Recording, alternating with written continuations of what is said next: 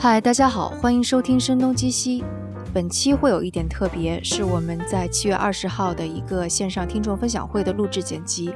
这次分享会的内容也和北美留学生现在遇到的一些困惑有关。我们很多的听众是在北美，而疫情到现在，留学生们也是经历了很多。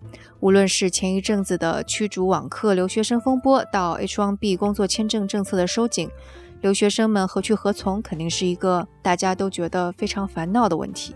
那我们这次的分享会请到的嘉宾有华盛顿记者音乐，也是我们的老朋友了，还有硅谷人力资源公司 Fly High Group 的 CEO Gary Share，以及硅谷科技法律公司 AI Law 的创始人唐正，还有一位耶鲁大学的本科在读生周华浩。各位嘉宾会从各自专业的角度来帮大家分析一下，现在这种情况下到底如何选择自己的专业和职业，未来到底怎么走？我们也是希望这一次的分享，包括剪辑出来的这个节目，可以帮助到正处于迷茫期的留学生和有打算留学的听众们。Hello，大家好，我是音乐。哎，大家好，我是 AI Law 的呃胖子，对，然后你们叫我胖子就行了，对。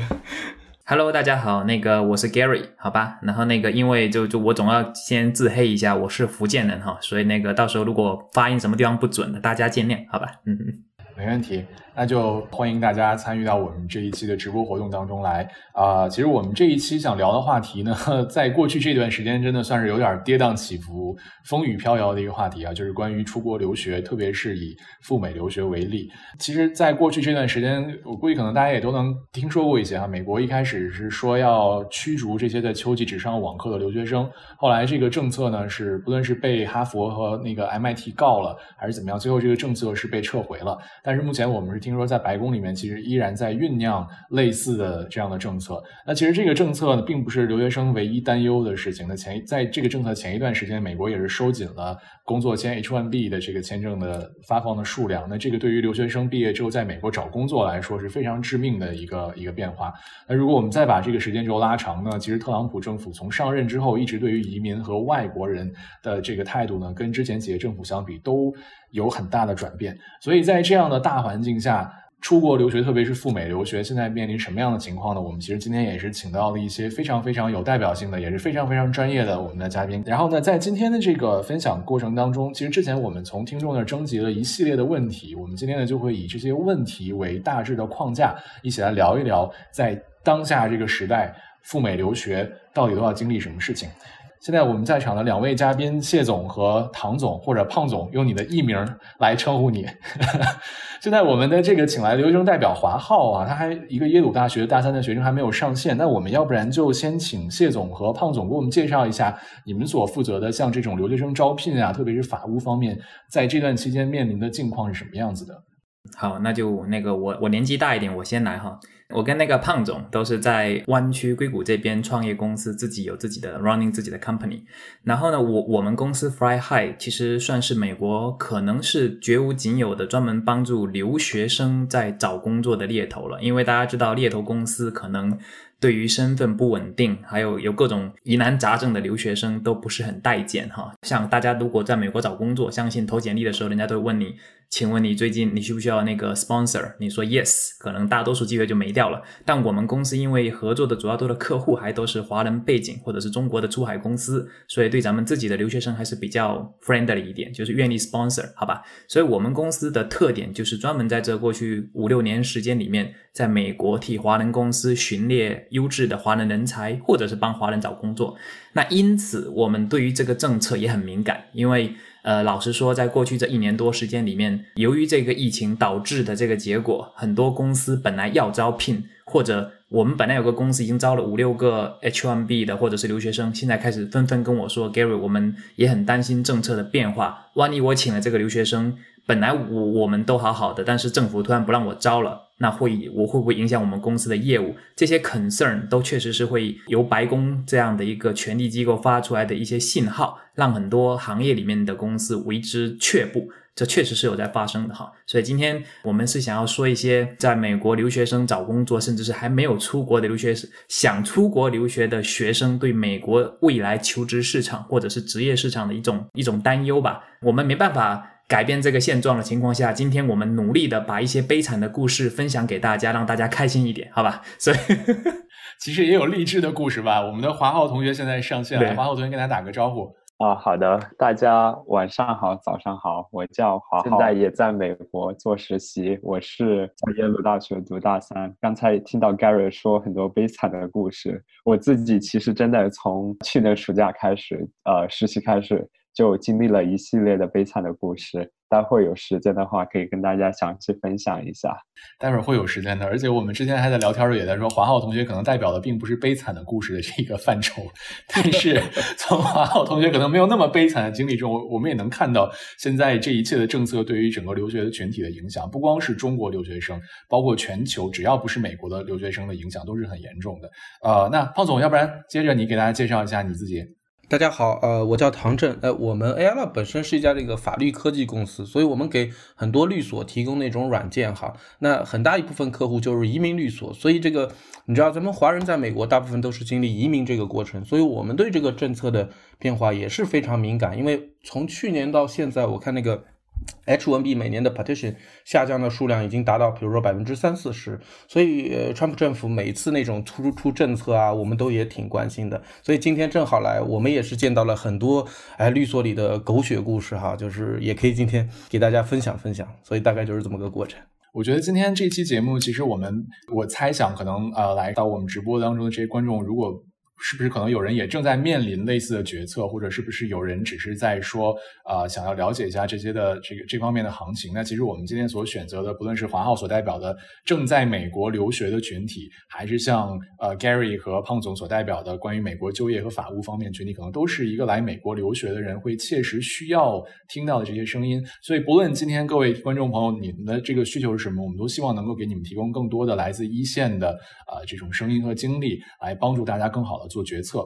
那在之前呢，我们其实也大概收集了一些问题，我们就先按照我们之前的听众给我们提的问题来展开好了。首先，我觉得这些问题当中有很多都是同一类的问题。那其中问的最多的就是关于现在这种整个世界的不确定性。那对于美国留学来说，不论是美国的疫情，现在简直是快爆了天了。这两天新增单日新增能到六七万，然后各位所在的加州好像在全球都已经能够排到。排名很靠前了，然后现在呢，整这个美国的整个的这个呃，可能对华态度上也跟之前几届政府有比较大的转变。还有一点就是，现在美国大学里面这个疫情的线上授课等等的这一切不确定性呢，就有网友说了，说担心黑天鹅事件频发，求职偏向追求安稳。那在选择行业的时候，以前的计划是选择那些比较低风险的行业和岗位。那现在这种种种的不稳定因素呢，其实整个让这场本来有比较保。守的倾向变得更加的保守了。那其实这个时候就有很多人担心，在这样的时候，什么样的公司或者什么样的行业是能够存活下来的？然后呢，也有人在纠结，是不是要继续去找一个热门的专业来深造？那自己冷门的专业该怎么就业？这很大的一个问题。但我觉得能够代表很多人的想法哈。我不知道各位在这个问题上有什么看法？华浩，要不然你先说，你作为这个正在上学的人，正在面临就业选择的人。哦，我觉得在美国的话，因为它这跟它的国家的政策有关嘛。现在我觉得它的一个政策的话，主要如果想要工作，在美国工作的话，可能科技行业或者是其他的一些比较顶尖的一些金融或者咨询行业这类盈利比较大的行业，对国际学生的政策可能会宽松一点。因为国际学生如果需要留下来工作的话，我自己像本科学理工科的话，学完拿到本科学位之后，可以拿一个 OPT，也就是一个三年的在美国的一个像工作签证一样的东西。然后之后的话需要工作签证，但是公司在招聘你的时候就会问到三年之后你是否需要工签这一系列的。过程的话，可能像我们的各位老师也知道，一系列的法律程序走下来，不仅是时间上不确定上的风险，还有一些金钱的一些机会成本。所以我觉得，只有像这些一些大的科技公司、金融或者咨询的话，会公开的说我们会招国际生。其他的话，可能比如说我申请过的一些二线的科技公司，我第一秒投了简历之后，第二秒系统就自动拒绝我了。这样的情况，呃，都会有发生的。就他识别出你是国际学生，然后就直接把你刷掉了。对，还有像招聘会的时候，如果你给他说是国际学生的话，有时候就可能会聊不下去，就有点尴尬。他说我们一般都不招国际学生，所以其实还是挺艰难的。唐总，Gary，你们你们接触过这样的案例吗？我们接触太多了，但是我想说，因为 Gary 他本身是做猎头业务的，他先说。好呀。我呢，又我自己找工作的时候，我这些问题都想得很清楚，所以我再说。对，我昨天就是我们在预热的时候，我们就有聊到哈，我当时就觉得说那个。华浩同学非常不具有代表性，唐总也不具有代表性。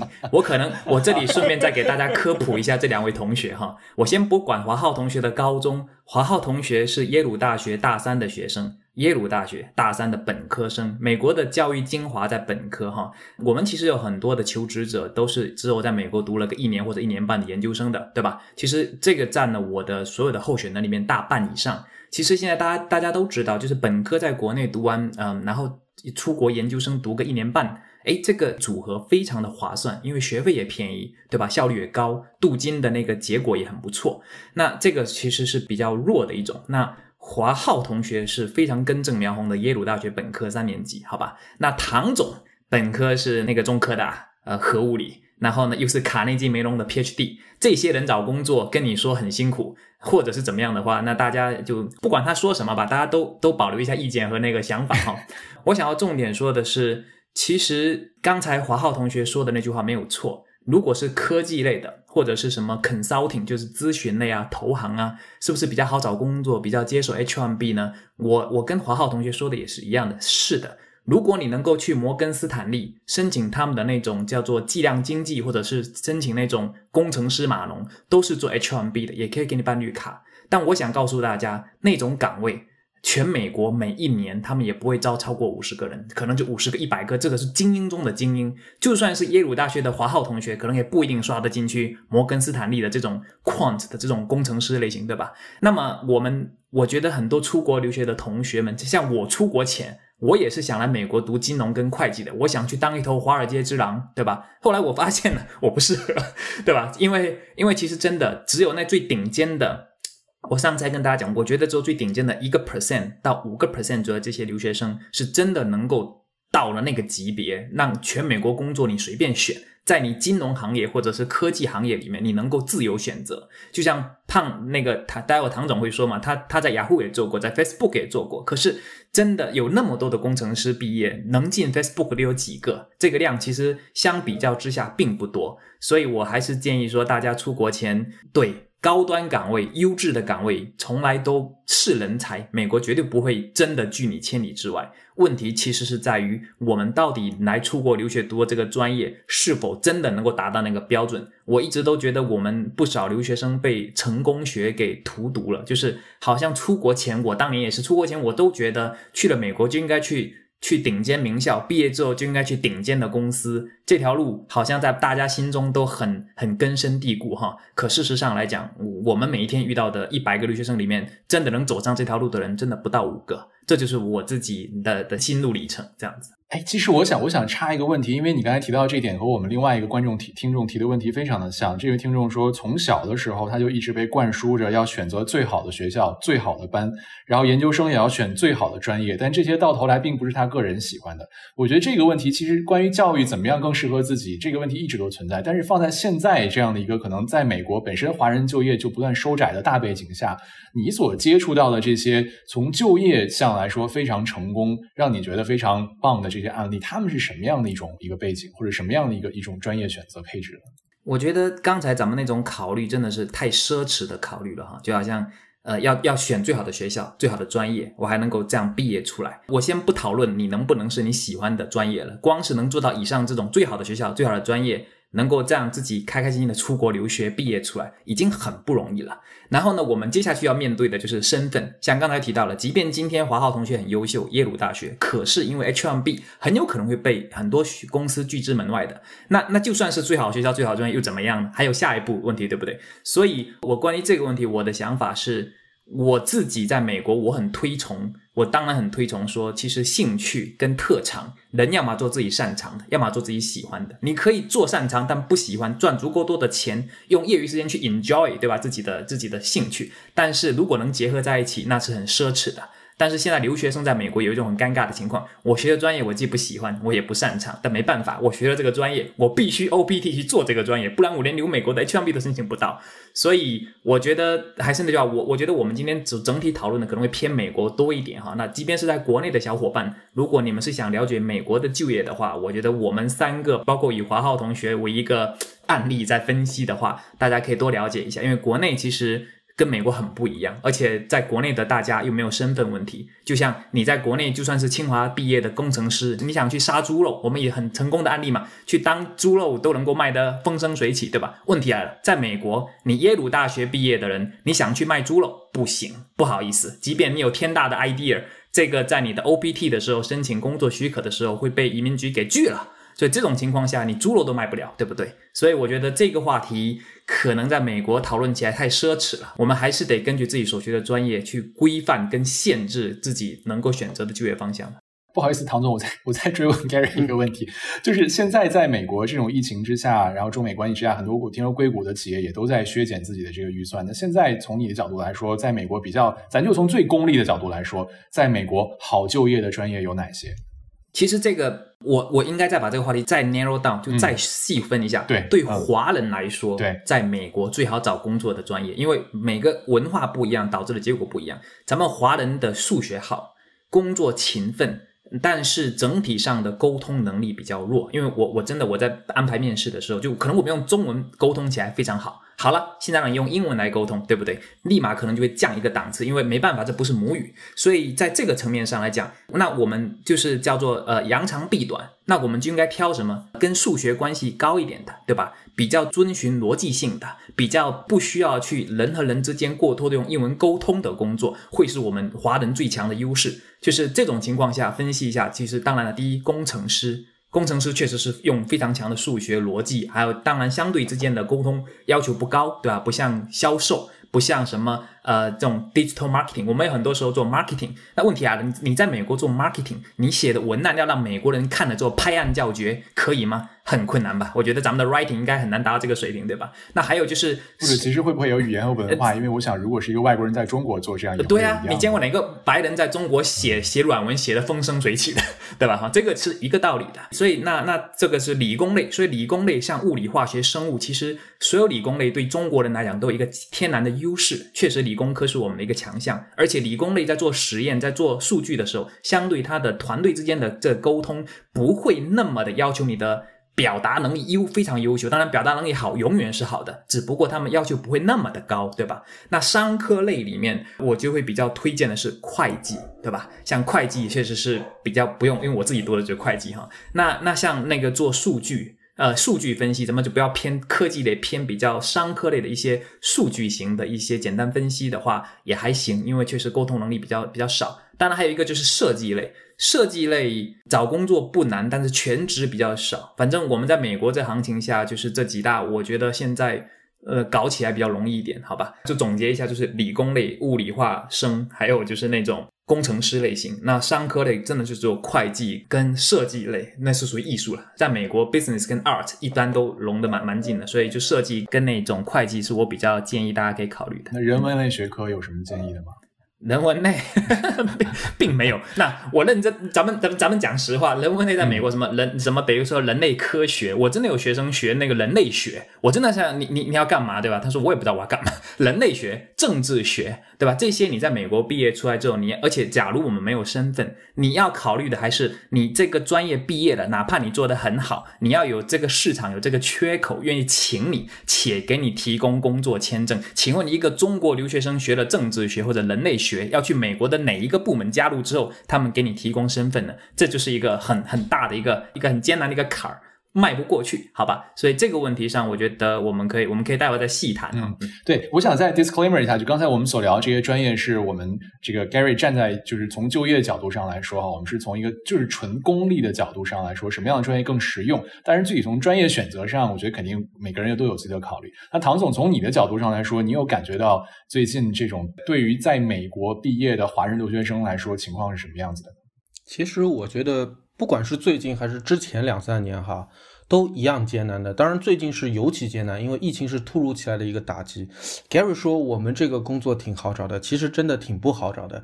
当年我们找工作之前也是慌得跟狗一样的。然后我看到那个问题的描述，说我应该找是比较稳定且怎样的工作，还是说比较高风险或者是怎么样的工作？我一看他当时问的这个问题，我感觉这个朋友可能来自国内。我给大家的建议，如果是在在国内，我给不了建议啊，在美国我就给出一两个字的建议，叫海投。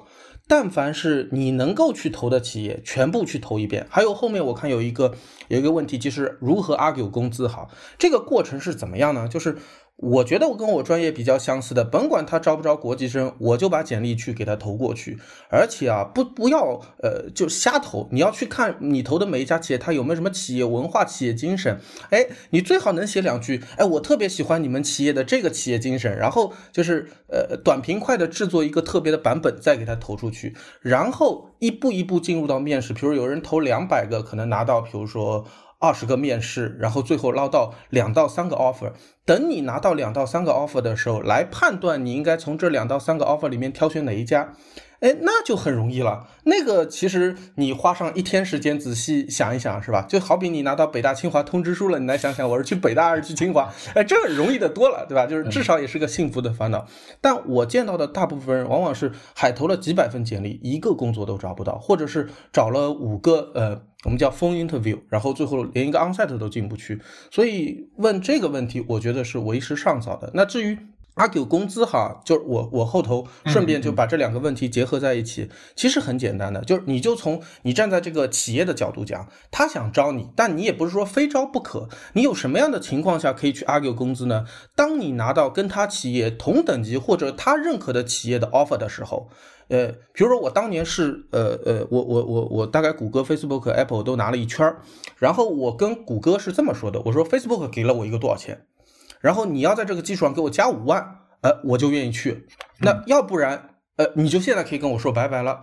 那我就有这个余地去跟他说。但是如果我没有拿一个 offer 去 compete 那个 offer 的话，那就不用聊了。他根本理都不想理他的。因为我记得我当年第一份工作我是去雅虎嘛，我就说我好不容易从滨州过来，我卖惨，我说我也特别穷困，我还想买房。现在想想特别幼稚啊。我说你每个月能不能就每年能不能给我加五千块钱？HR 说：“你到底接不接？不接就算了。”我说：“接接接。”所以我说这个东西本质上讲是，如果你拿到了 offer，咱们可以呃呃讨论这个事情；但如果没拿到，就是海投。什么这个企业风险大不大啦？呃，死不死 sponsor？H1B 将来给不给给办绿卡啦？反正就是申请。对。那我想再对这个 argue 工资这个问题提出一个比较具体的 scenario，就是现在在疫情之下，其实可能不论是从找工作的人来说，肯定是处于一种比较劣势的地位，而且特别是作为中国的毕业生哈。那在这种情况下，如果说想要去 argue 一个工资的话，假设已经拿到 offer 了，我们怎么能够保证这个工资上不会太吃亏呢？你知道为什么拿到 compete offer？我们说 compete offer 就是多个同类型公司的 offer，比如说你拿到了一个谷歌，拿到一个 Facebook，它为什么会让你加工资呢？这边的 HR 认为，我给你一个 offer 只是一个单向的意见，就我认可你。但是如果比如说另外一家跟我差不多水平的公司，他也认可你的话，他就对你更加有信心，就认为你是一个真的人才，因为跟我们差不多的公司他也要你。这种情况下，不管是疫情期间还是非疫情期间，你都可以去跟他要加工资的事情，那是没问题的，你不存在着弱势的问题。当你不幸只拿到一个 offer，那你不管是今年还是之前。都没有资本跟他去谈加价的事情。那唯一不一样的就是，今年疫情期间，你拿到多个 competing offer 的概率会降低。那很简单了，这地方就没有什么特别多的 trick 可以分享，就是你就去奋力一搏，面试的时候好好表现，多拿几个 offer，拿到了就策略很简单，你有一个特别想去的，或者是你有一个第二位能接受的，你就把它供在那里，先别每一个都去谈价格哈，就顶在那里，然后每个都呃基于它设定一个 baseline 之后，然后你就跟其他几家去狮子大张口，就特别不想去的那家，你加十万，对吧？呃，比较想去的，你加五万，对吧？还可以的，你加个两三万，是吧？然后你你保底的那个你别动，那十万那家谈崩就谈崩了。哎，万一十万那家答应了，是吧？啊，那你看一看，你再选嘛。那那家可能我没有那么想去，但是他工资比我别的一个 offer 高十万一年，是吧？那你再去，所以是这么一个策略。所以其实这种溢价能力，其实跟疫情之前也是一样的，就是还是要看你自己的完全一样的策略，无非就是你现在多拿 offer 的概率降低了。因为我记得之前我看过一篇关于疫情刚开始的时候，硅谷那边大幅裁员的报道，里面就说，其实硅谷那边大幅裁员并不是一种纯粹的裁员，而是对人员进行调整，就是他们会吸纳出更有价值的员工，然后去开掉那些可能不是那么有价值的员工，所以等于说是对于人才的一个重新的排列组合。这个我还挺有感触的。我是一四年毕业，然后去硅谷的哈。就那会儿，他们还愿意招这个 junior 的学生，就是刚毕业的学生是愿意的。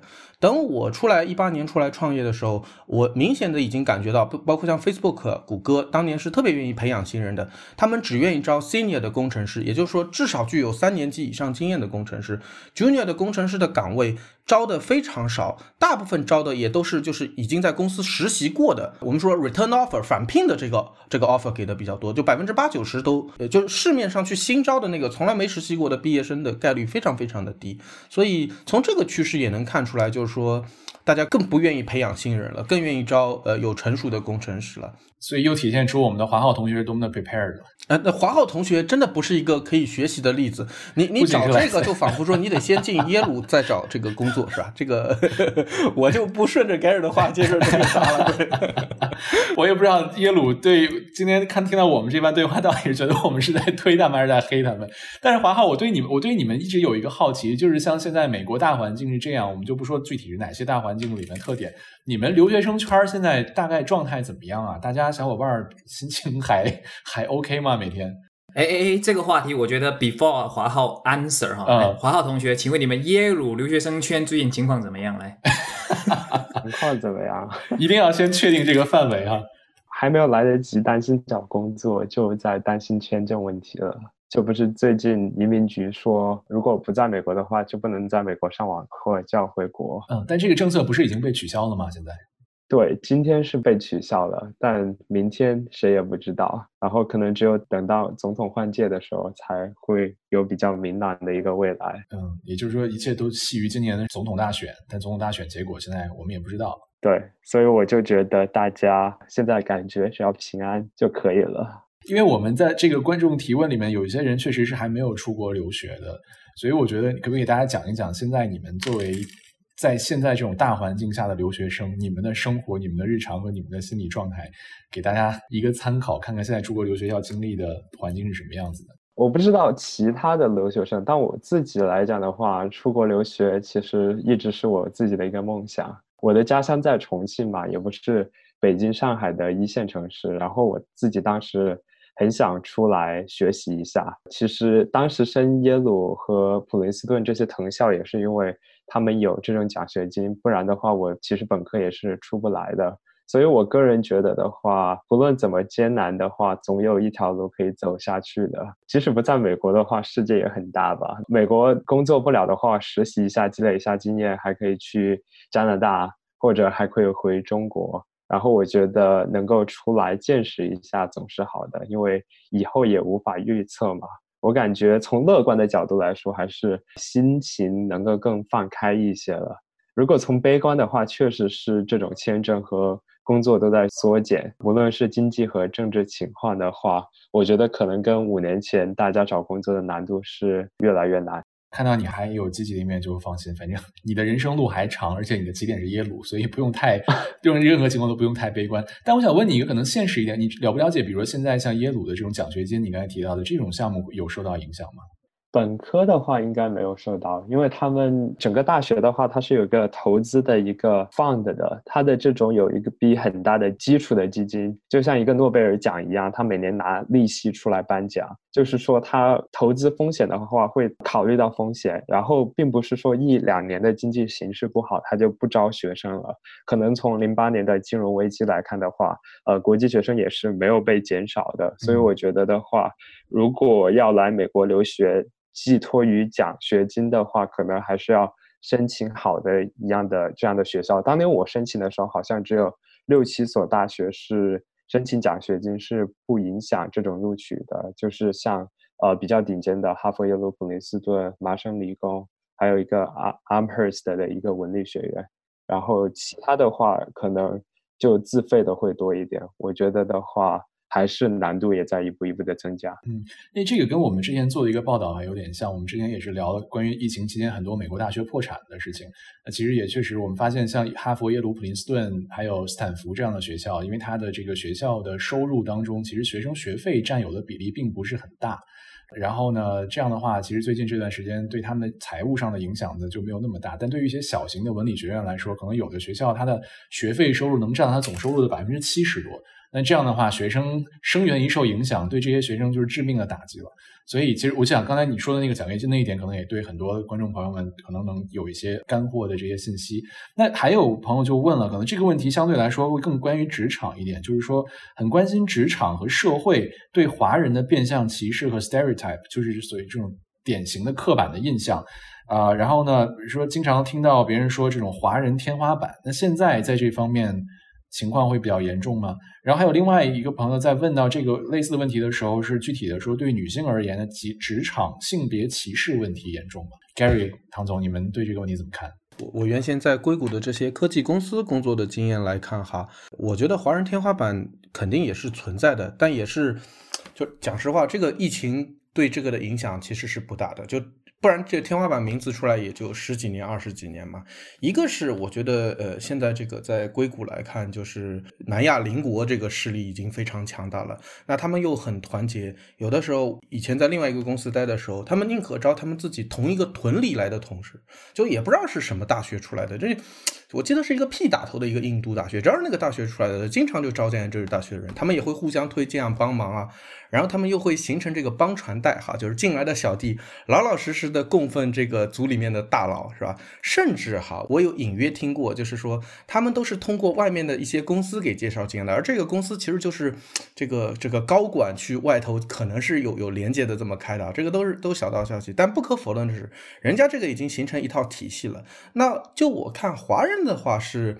都是一盘散沙的，就是正常的工作关系。那我实在话讲，本来工作中就应该是这种正常的工作关系。但是你面对到人家系统化、组织化的这么一个一一个结构的时候，而且都是合法的，那你就有点搞不过人家了。所以我明显看到，就越是安。呃，就是时间有点久，占据了市场的这个公司啊，就是就是，反正华人在里面的地位也就也就越来越尴尬。就以前我们说天花板是好像是这个美国的白人对我们有一个就是不信任啊什么的，现在看起来，即便是在这些公司里面，连白人都是就是呃苟延残喘、委曲求全的这么一个状态。对，那那反正都已经是这样了，就是这已经事情已经不不可挽回了，所以咱也就不说啥了。那比如说我听说在谷歌那个要升级，你得开那个。就是升到六级，你得开那个会。那如果据说还是，反正参加过的人说，还是有一些些的这个不公平现象发生的，就是就是是挺难的。但咱们检视一下自己啊，就是很多华人，就我包括我自己以前一开始没想清楚的时候，我比如说你在公司里面做了一个项目，老板首先你不会主动想到去 present 你这个项目，就是我们很愿意在那儿写完代码，然后呢一个。同事就比如说一个英语讲得好的同事，就帮你把这段东西去讲了。然后我们一群人经常在那讨论说，你看这个人是吧？就是平时不干活，关键时刻抢功劳，向上头汇报啊，做 presentation 啊。可是你你要这么想，一个是从上头的角度讲，哎，这边有一个人，他天天把这个咱们做什么，做的什么样啊，项目的进度给我讲得很清楚，也给其他不是你这个组的同事讲得很清楚，对吧？那不喜欢他，我能怎么办呢？那你们有没有别人给我讲？第二个呢？就算是让这个抱怨的人说，那你别抱怨了，是吧？你去讲吧，既然这是你做的，你去讲吧。他支支吾吾讲不出来，很多人支支吾吾讲不出来，那这个东西吃了大亏，真的是吃了大亏。我觉得，一个是我们母语不是英语哈，这个东西呃，确实是有的时候是影响我们的发挥，这个我跟 Gary 也都是有同感的。第二个呢是，我觉得我们性格上就是。呃，就是华人文化的性格相对是比较内敛的。谁要是在在国内的以前的时候说啊，就我特别厉害是吧？我特别牛，就会被人鄙视。这个人怎么不知道收着点？我们讲究的是这个文化的一种气息，就是比较收敛型的。但在西方不一样，你觉得你厉害，你说出来，你你 present，从小就就就开始教育孩子如何 present。我要做总统是吧？我要领导世界对吧？就是莫名其妙的自信。那。那我我说我们的南亚邻国，哎，他们就是具有这种莫名其妙的自信，所以他们文化在这边也很能吃得开，对吧？当然，人家的英语可能也虽然口音比较重，但是语法结构什么都对，所以所以我说这么两个因素一来，就从从外以前只是就是我们不太会 present，再加上面对一个组织化的结构，其实现在至少我看到在工程师这个领域，尤其是老一点的公司，比如说 Cisco 啊、Oracle 啊这种哈，就是已经呃，我觉得不仅是职场天花板嘛，进去就是当螺丝钉，然后每年那个呃，比如说如果要背锅的话，就背一下锅，然后换一个人再进去当背锅侠，就是已经发展到了这种。这种程度了，疫情之前就是这样，疫情之后嘛，就就更加不说啥了。但是新创公司还是有机会的，因为，呃，毕竟要人能干活。对，这就是我对这个呃天花板的这个认知。就可能，毕竟邻国的这个势力网络还没搭起来，是吧？在这个新创的公司，所以在不是在新创的公司，如果邻国的网络搭起来了，新创公司通常就完蛋了。因为毕竟一个新创公司，你要打下江山，你不能靠 presentation 赢得胜利啊，对吧？那我以前呃，那这个算了，这些势力就有点敏感了。就是就是我我有很多这样的势力啊，就是就是你一看就知道这个项目是不会成的，但是就是通过起草一个项目，然后呃抄代码，一开始抄代码，或者连代码都不会抄。好还得请挖一些华人，但是你知道华人是讲真的也是一盘散沙，就是稍微给你两个甜枣，你就乖乖的去给人家呃呃当个 底层的螺丝钉了，是吧？因为否则你连螺丝钉都当不成，那那就过去抄代码，然后最后这个项目做出来一点效果都没有，一点改善都没有，但是他最后达成的效果就是提拔了一批人。就是就是，当然后来后后来这个公司也也也现在也快不行了嘛，所以就是就是你能看出很多这样的事例，对，就是大家都知道。所以其实你的观察就是，现在这种所谓的华人天花板，它并不是来自于华人相对于美国社会的天花板，而更多的是来自于在美国社会面对的全球竞争的里面。不，我只能说是硅谷的特例，对，嗯就是我我觉得，如果是你在纽约，在在东部，那是遭受到另外一方面的天花板，因为东部的这个相对来讲种族其实是。比西部更甚的，因为我现在做法律科技的行业嘛，那我自然接触到很多的律师哈。在东部，我听说，呃，尤其是越是高等的法庭啊，这个当然咱们说都是 rule of thumb 嘛，就是连白人的女性都不行，非得是白人男性才有在高等法庭上，就是说，呃，有比较强势的这么一个，就是就是人家更愿意采信你。那你可想而知，这是多么的。传统的行业，那华人在这个地方是遭遇到了另外一种的这个这个这个天花板，我只能是这么说，这是我的一个个人观察，他也他只是观察，他不见得是我我呃，就是没有什么法律上的意味啊。嗯，Gary，你那边呢？你接触的公司什么的，你有感觉到这种华人天花板的概念现在是怎么样吗？我觉得刚才唐总已经。说的很好了，而且我跟他不一样，我没有去过那种大公司工作过啊。我在美国读完书之后，在一家嗯 C 轮融资三四百号三四百号人的公司工作过之后，我就创业了，所以并没有那么深入的那种大公司的体会。但是唐总刚才讲的很好的两个点，第一个哈，东岸，我个人觉得如果真的有歧视，我觉得东海岸。或者中部已经比我们西部会严重了。其实加州已经是一个非常 mix 的一个州了，而且华人、印度人什么人都有。所以其实，在我们这里，包括你说在在上次大家疫情之后说针对华人的这种相对的仇视的行为有吗？有那么一点。可是 compare 其他的地方，我相信我们这里算是比较好的，因为我们华人在这里已经不算是非常还是少数族裔，但是满大街都是的时候，大家都习惯了，其实融入的很好。那我个人觉得，像刚才唐总讲的，在西海岸或者在科技类的比较创新的公司里面，如果一定有天花板，那我觉得我个人的一直都觉得那个天花板不是别人强加给华人的，是华人自己给自己塑造的一个天花板。这个地方我想采访一下那个华浩同学哈，那个华浩同学 Q 你一下，请问你在耶鲁上课的时候？你一般上课就是你们还要去去学校的时候，你一般平时上课坐在第几排，坐什么地方？在第一排。你坐第一排是吧？坐好。然后如果你们有 team project 的时候，你会不会去主动去登当那个 team 的 leader 呢？必须去。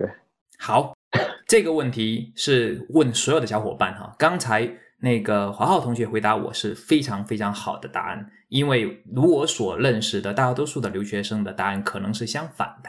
那当然了，这就是一流名校。华浩又又是一个非典型，又是一个非典型代表。对，华浩同学是一个正面案例哈。第一，他确实，而且而且我我刚才很想补充一点，相信大家也看见了，本科学历能够进得了常青藤或者是顶级名校，还拿奖学金。呃，华浩同学，我这些年屈指可数，没几个人能做到这个地步。因为 PhD，那那个唐总去那个卡内基梅隆上 PhD 一定是有奖学金的，这个我我还没听说过那个 PhD 没奖学金的。对，这是这是这种情况，捐给学校是吧？本本科生本科生有奖学金真的是非常稀有的，Seriously，这不是开玩笑的。所以我觉得华浩同学已经远超过我我认知中的优秀留学生的这个级别了哈。那那当然，而且他读书的时候又能够坐第一排，然后呢还能够每一次有团队作业的时候，不管你团队里有美国人、日本人、韩国人、印度人，你要争我要当这个 project 的这个 manager。这个是一个非常非常重要的点。那你这样的人以后进了 Facebook，才有可能成为华人之光，才能够超越六级工程师进入七级八级变成那个 manager，才有可能会带动更多的华人以后进入到工程师行业里。Seriously，否则有很多耶鲁的同学，换那我今天反过来问一下那个第二个问题啊，就是华奥同学，那在你们课里面一定有别的华人留学生对吧？哈，除了你之外。其他人你观察比较多的是坐在什么地方，还是说第一排都被你们华人占据了？那我对耶鲁他都是他都是耶鲁本科生，跟他进去的都是那些领奖学金的同事们。这个案子太不典型了，大家抢着坐第一排，都都是第一排，都是华人第一排打起来。你这问题应该问我呀，Gary，你这问题应该问我。我我问你，我怕我怕人家觉得我们两个是托，你知道吗？为了得到我想要的答案，为了得到我想要的答案，我就问了你，对吧？哈。不过认真讲，我相信其他在听的小伙伴一定心里面是有自己的答案的。就是咱们平时上课，反正我的本科是上那个 Cal State East Bay，不是什么好学校，一百名开外的加州州立大学。我会坐第一排，老师下面那个第一座，已经算是全班的一个另类了。正常情况下，留学生都在最后一排或者倒数第二排，就是。就上课可以偷偷摸摸溜进去，下课可以偷偷摸摸走开。包括我太太，我现在的太太都是读书的时候认识的，她就是坐在后面。我太太是成绩还不错，她成绩不错，可是她还是偷偷摸摸坐在后一排，因为她想说，就是万一迟个到啊，早个退啊，或者是开个小差啊，不会被老师抓到，对吧？哈，这个心态还是不太一样。而且举手发言，对吧？老师的问题，这又是另外一个一种 culture。其实刚才唐总讲的，在企业里面。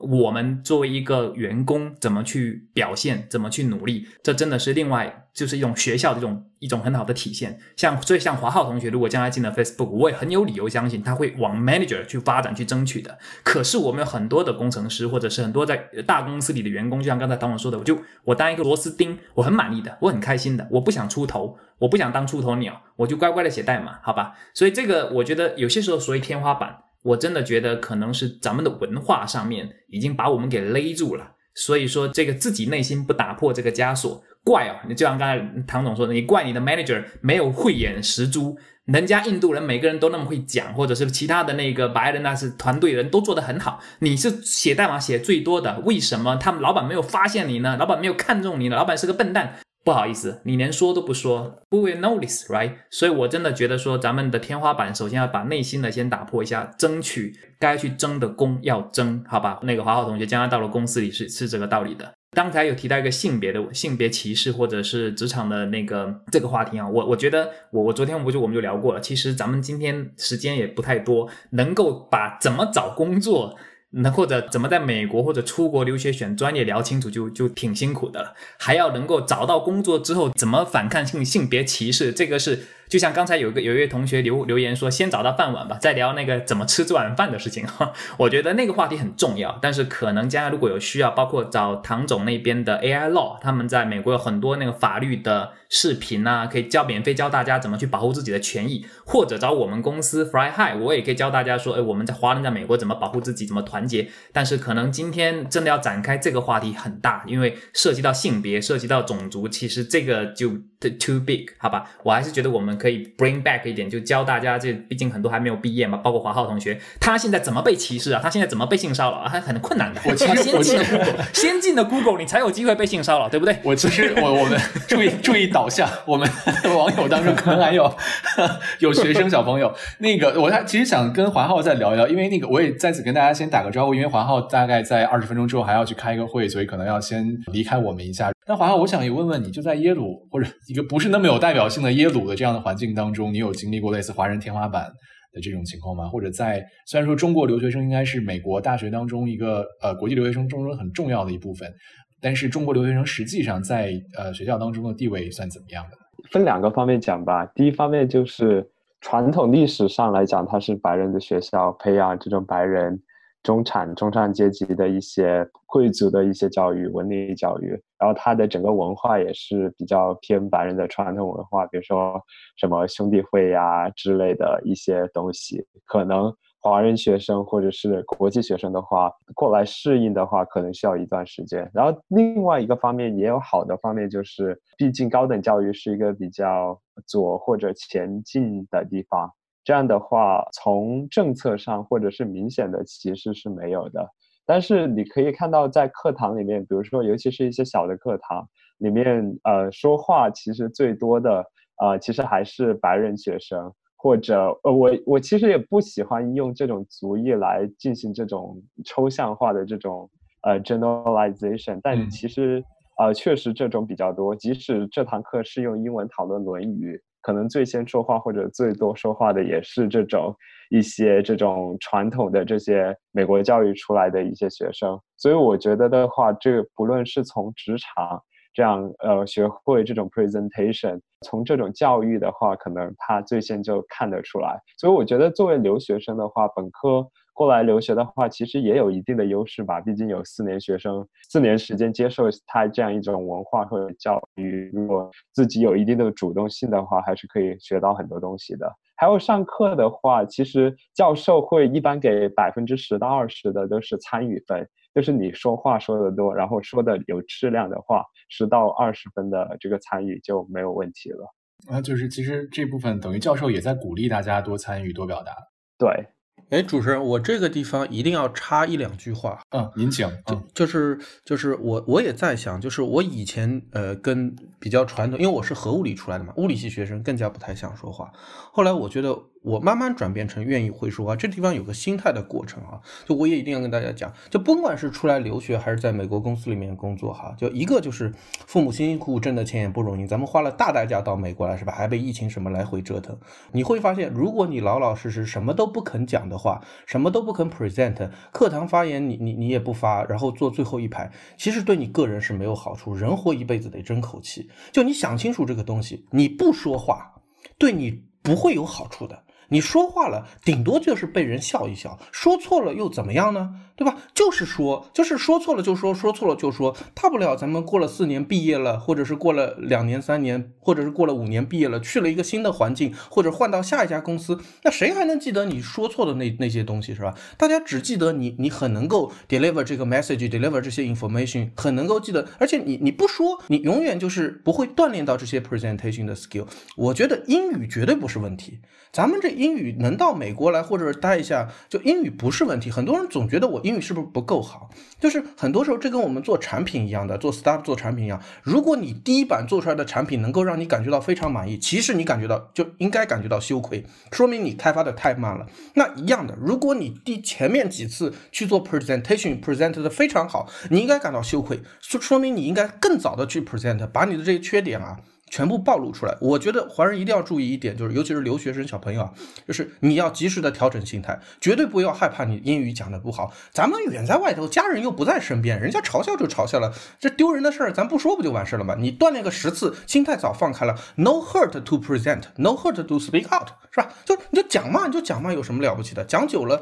哎，人家自然会觉得你有这些道理的，对吧？当然，你讲的时候可以多去想想，哎，我面对的对象他们想听什么，我能怎么样有效的提高这个信息传递的效率？但是这个全部是建立在一个基础上，就你肯讲。一二三四次，甚至很窘困，甚至讲不下去下去。这个我觉得在美国这个方面的地方，大家很宽容的。就我从来没听说过有谁就起哄说，哎，快滚下来吧，没听说过。大家甚至还会给你鼓鼓掌。你说啊，对不起，我真的是讲不下去，这是我第一次 present，是吧？那有什么关系？就你要开口讲，我觉得改变心态比提高英语还重要。就是心态上一个变化，这是这不是一个说我要考上北大清华，我特别特别难考，这是一个。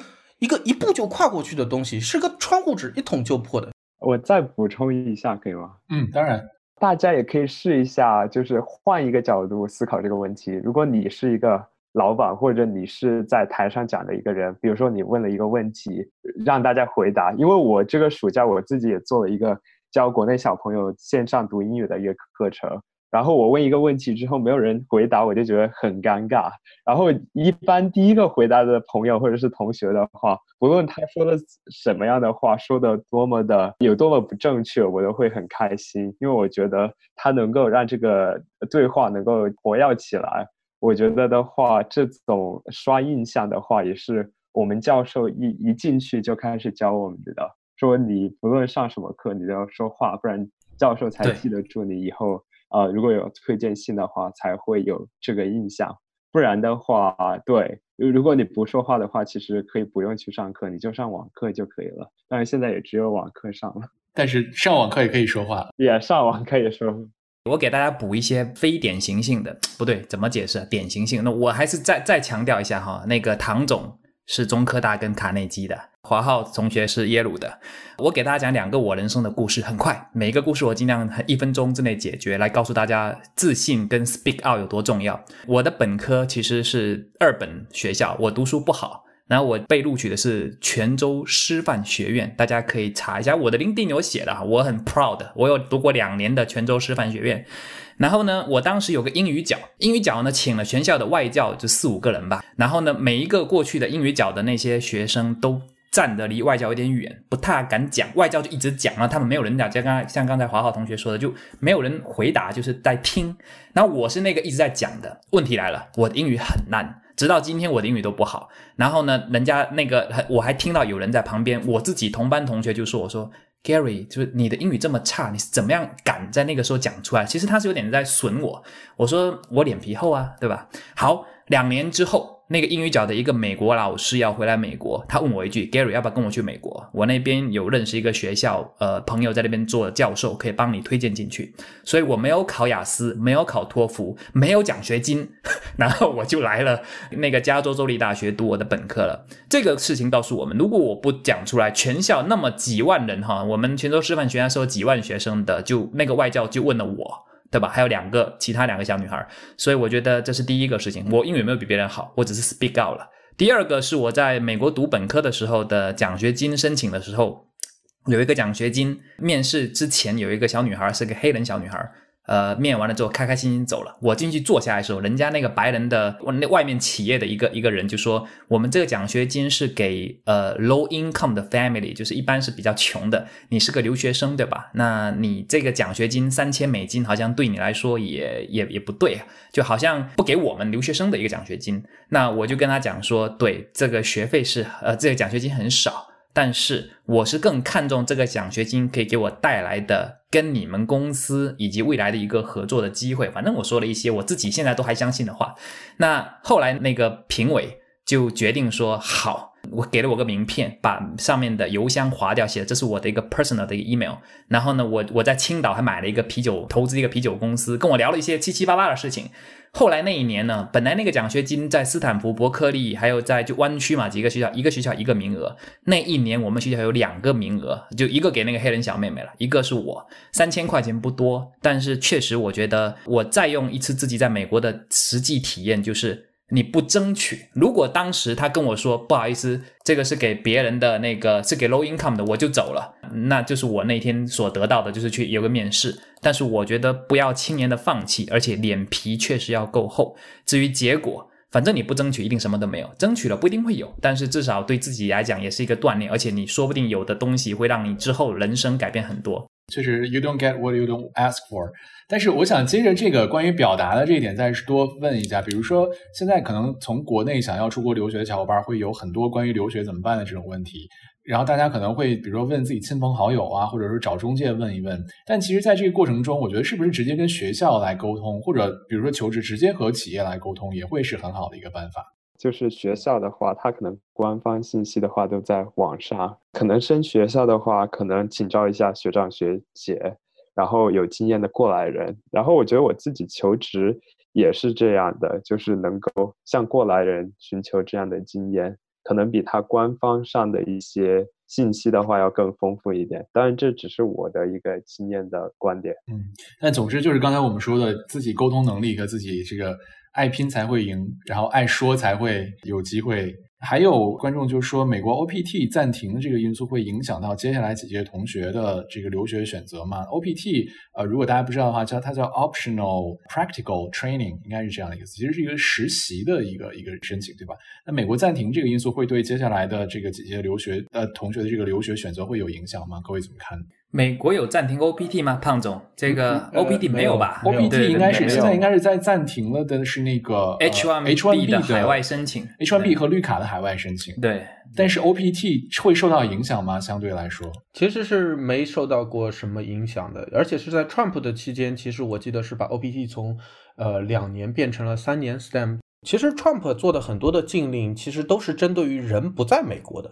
就是在美国境内的发生的很多事情，其实作为总统的权力是很小的，即便做出来了，也很轻易的会被法院给推翻掉。那 OPT 是一个在美国国内的这么一个政策哈，当然它也可能存在着被废掉的可能。一旦废掉，那影响是很大的。你知道，这个我们学生一毕业。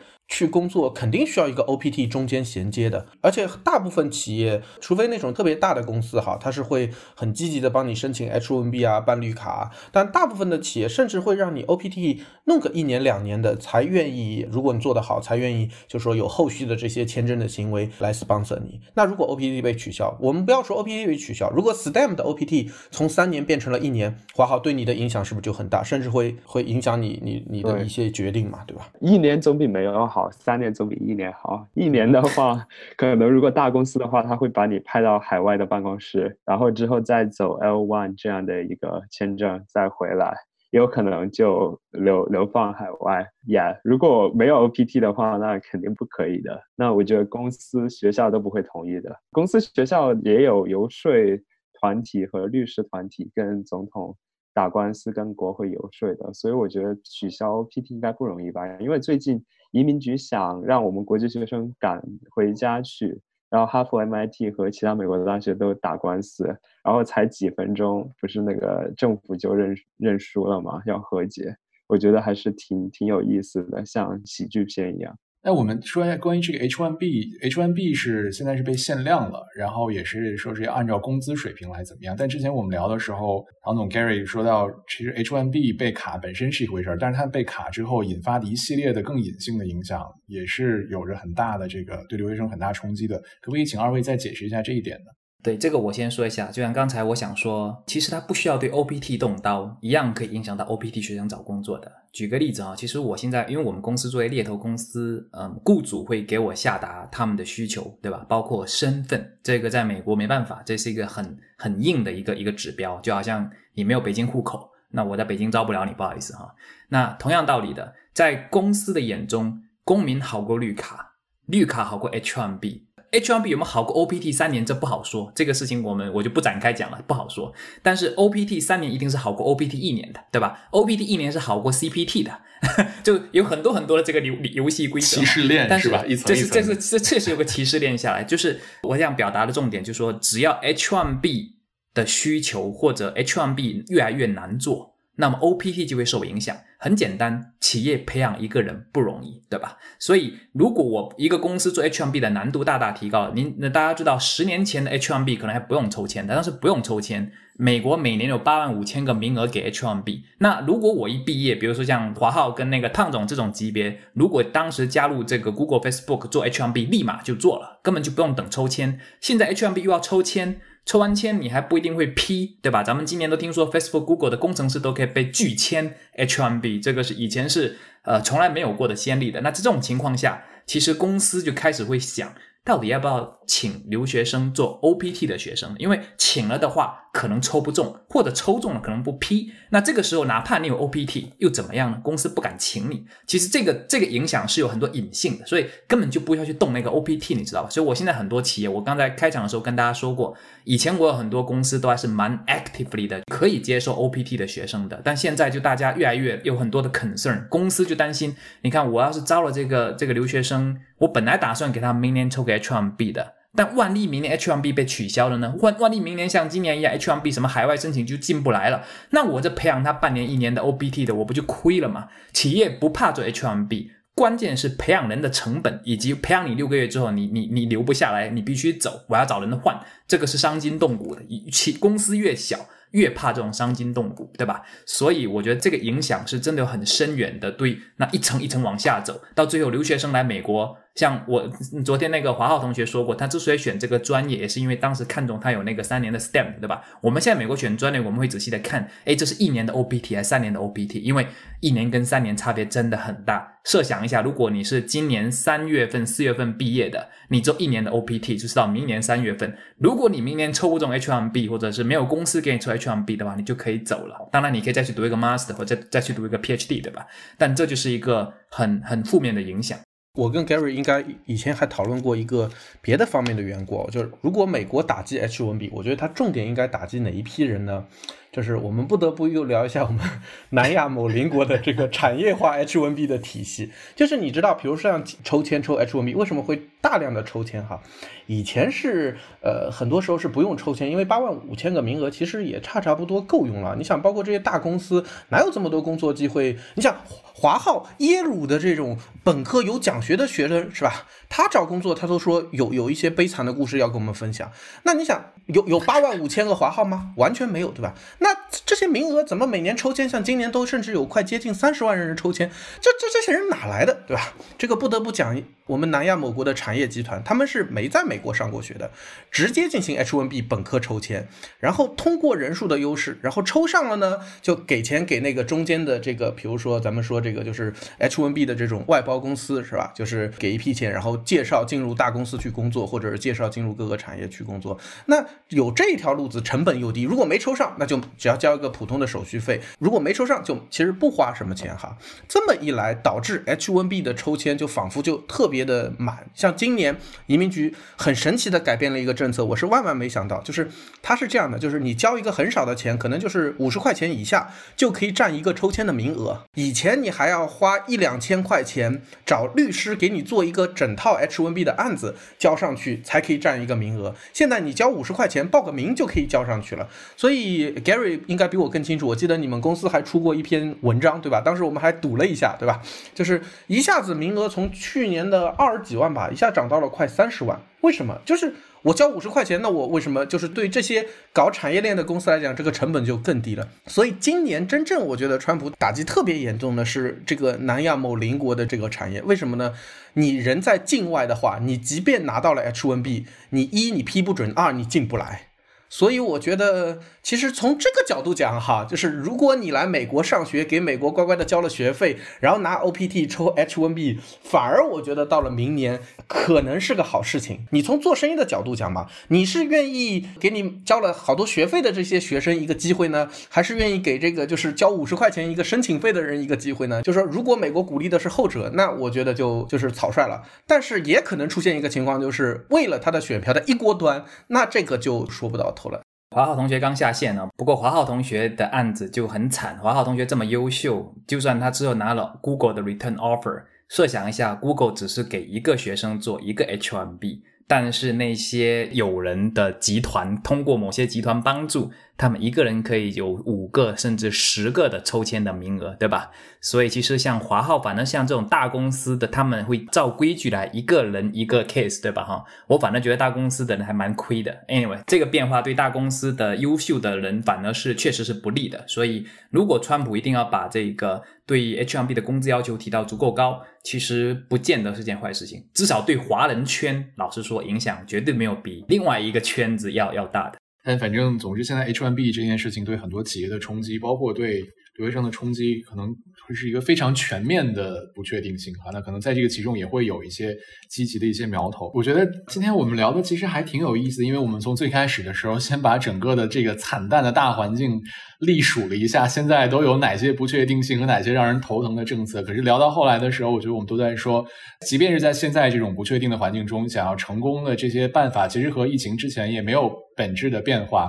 呃，其实还是，比如说对于一个中国留学生来说，你要去提高自己的沟通能力，你要去做 presentation，或者更宏观的，要有文化上的融入，而不仅仅是我出来读个书。呃，以及到最后，其实像在这样的一个情况下，怎么更坚韧，怎么所谓的逆流而上，其实也都是专注当下，做好自己。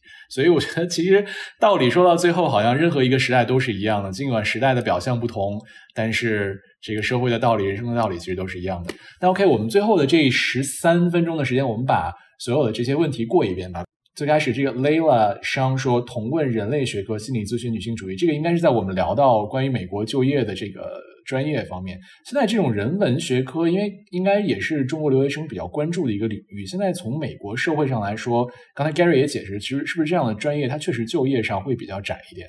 对，我就快速回答，时间不太多的话，就是大家在选专业的时候，记住，如果你真的考虑在美国留下来，那你就要考虑你毕业之后做什么工作。记住了，专业不等于工作，不是每个专业都等于工作的。那 accounting 是个专业，也是一种工作；computer science 是个专业，也是一种工作。但是像 woman study，它是一个专业，但它不是个工作，所以你就要想这个 woman study 出来能做什么，而且然后你想到这个工作之后，它能不能提供你的身份上的需求？如果你想在美国工作跟留下来的话，那很。很简单啊，心理咨询行业就是那个 psychology，其实是有不少人读的哈，可以的。心理咨询可以偏 HR，这个是还不错的一个领域啊。就是我都是以工作为导向的哈。读完心理咨询可以去读呃犯罪心理学，但是你要去加入警察吗？还是加入一些就是政府部门是比较难进哈，没有没有绿卡进不了。所以留学生如果要读心理学，我比较常见的转化就是变成 HR 了。好吧，这是一大个。那至于 woman study，我个人觉得，或者是女性主义这个专业，我倒是很少见到哈。但是，假如你读完这个专业，可能还最后得去一些 NPO 或者 NGO。NPO 跟 NGO 有另外的两有工作签证哈。这个这今天不展开，大家可以自己查一下。就不是走那个 H1B 工作签证也不错，可以去什么联合国啦，或者是国际货币基金组织啦，这是一个不错的一个一个走向。我只能简单的回答一下这个第一个问题，看看唐总有什么补充的吧？好吧。我这里只对这个心理咨询说一下，我觉得这个东西，如果你是真的有理想，想在心理咨询这块做出建树的话，哈，它是这样，就是我们国家相比于西方国家，在心理学科上的这个呃处，不像比如说物理啊基础学科，其实我们国家，比如包括像核物理，已经处于世界领先的水平，而心理咨询相当于是一个现在我们国家还处于发展的初级阶段。如果你真的在美国想要在这方面做出建树，比如你读到心理的博士，真正把这些理论体系完善，并有美国的一些实际的。的实习的经验，你如果回去，是我觉得是可能是成为一个行业的一个构建者，这个是蛮有意义的一件事情。对，因为我以前专门有一个朋友让我去研究了一下这个学科两边的这个发展的状况。对，OK，然后 Aurora 问，想问法律行业读完 JD 能进大所的话，是不是一般都会有 sponsor H1B？这个是不是唐总？最近刚聊到一个律师啊，他说他读 JD 的时候，很悲哀的发现，只能够去呃移民所看一看，因为只有移民所愿意比较容易的招外国人。就是很多律师其实甚至是在国内已经有律师的经验，然后再到美国来读 JD 或者是 LLM 哈，他们的感觉以比如说在国内是做大公司并购或者非常非常大的案件的，到了美国发现，如果你想留下来，要么就是找一个本地人有身份的结婚。就是自然的取得身份，然后你去接着做一些事情，要么你就是。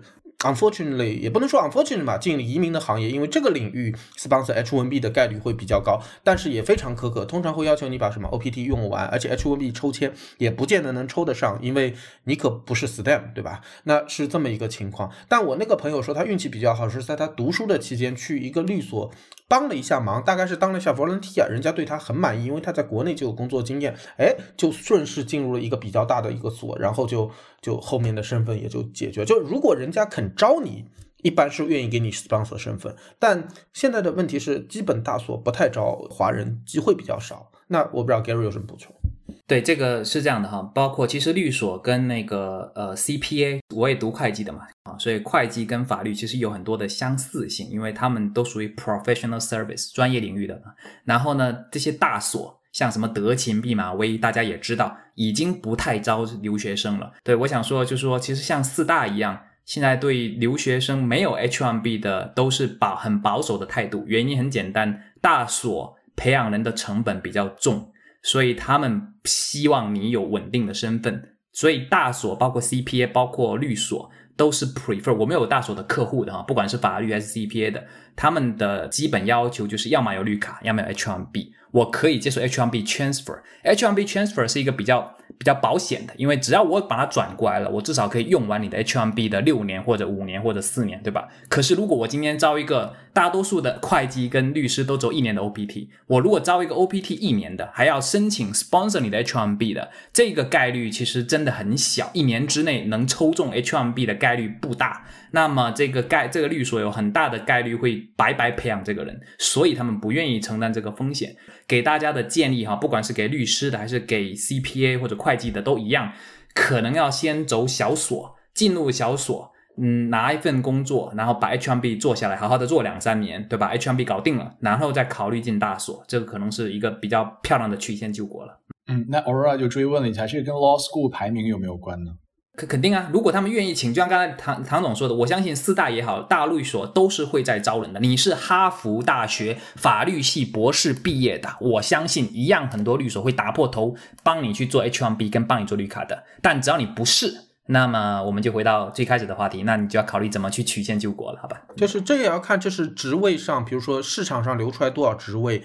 然后美国本地人有多少人愿意去找这工作？为什么我们说工程师工作相对好找？是因为工程师这个领域啊，就你要招本地有国籍的人，其实蛮难招的。这才是给了外面很多人很多机会。包括我们说生物学的博士后为什么这么容易？就是呃，基本上申请都能申请得上，没有什么本地人在那边申请。但像法律啊，像我看这边有 HR 这个，就是 HR，我觉得当然 Gary 更加有经验，就是你去华人公司可能有这个工作机会，但美国本地人从事的。也是这些行业，那就非常艰难了。那说到这个 HR，对我快速也说一下，就是因为有有小伙伴就是华为对吧？对吧？在问 HR 的就业的问题啊。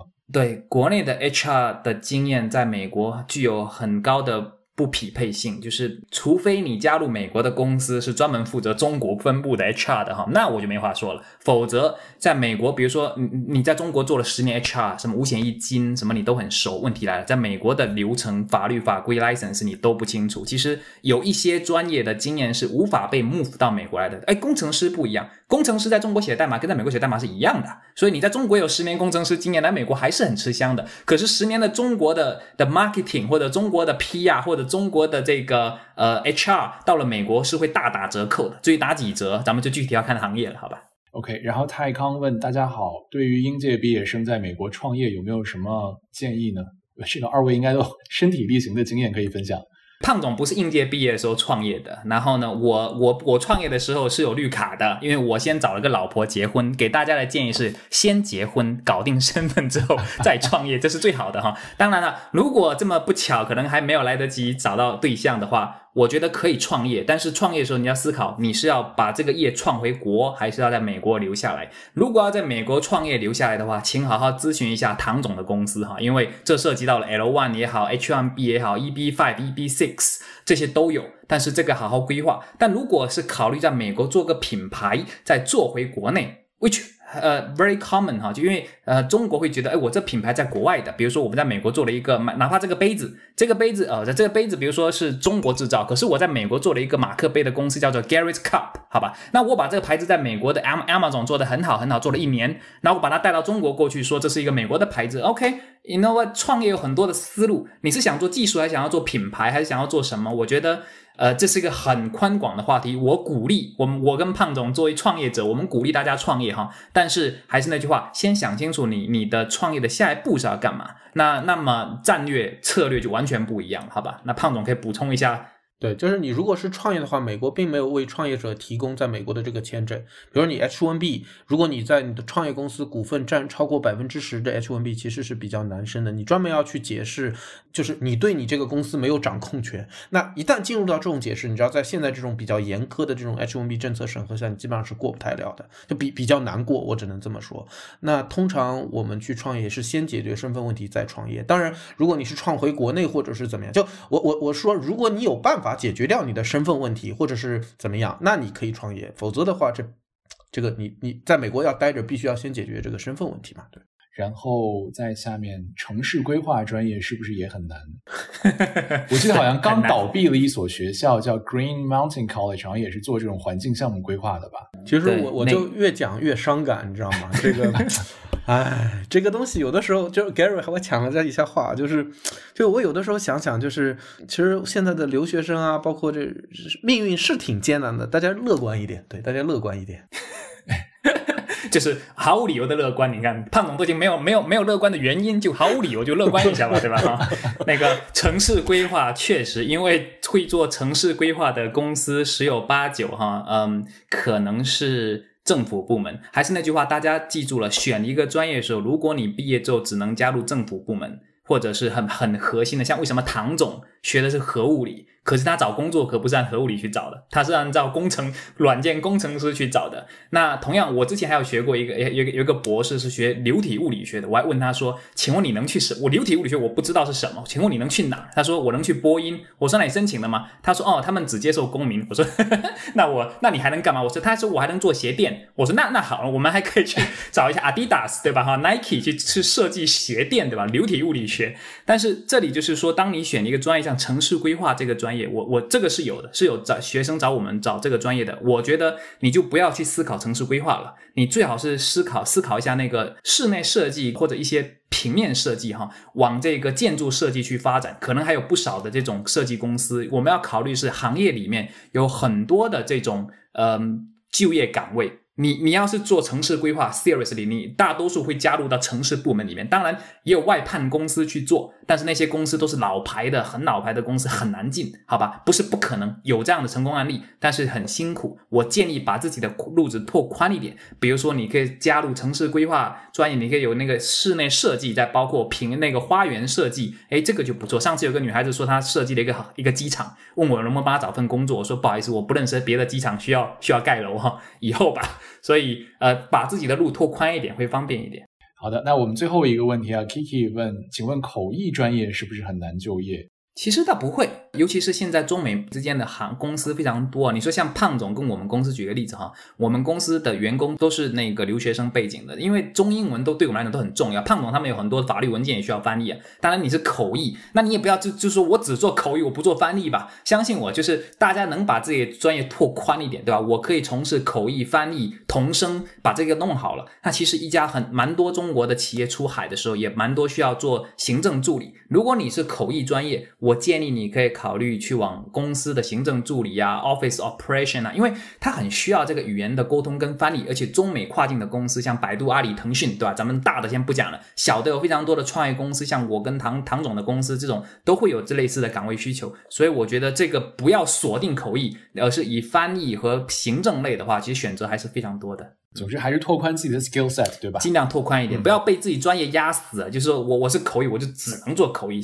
这记住啊，记住 O P O O P T 跟 H M B 是专业相关，不是百分之百专业匹配。所以你要相关性要体现出来，而不是说我就只能做这一个，对吧？嗯，也谢谢大家一直在留言区给我们留言，但主要还是要感谢 Gary 和唐总给我们带来非常非常一线的消息。那。我们也在 acknowledge 一下，我们今天三位嘉宾，华浩是耶鲁大学大三的学生，Gary 谢杰乃是华人猎头公司高飞 Fly High Group 创始人兼 CEO，唐振呢是人工法律智能服务公司 AI Law 的创始人，也是频繁的上过我们生动活泼的很多节目哈。我记得到海外去和硅谷早知道，呃，二位也跟我们分享过关于美国一线的经验，再次感谢啊二位今天抽出时间来。那好吧，今天我们就这样，再次感谢大家的时间，各位保重，一切平安。好，谢谢大家。好了好了，嗯，拜拜，谢谢。保重保重，今天又七万了，对。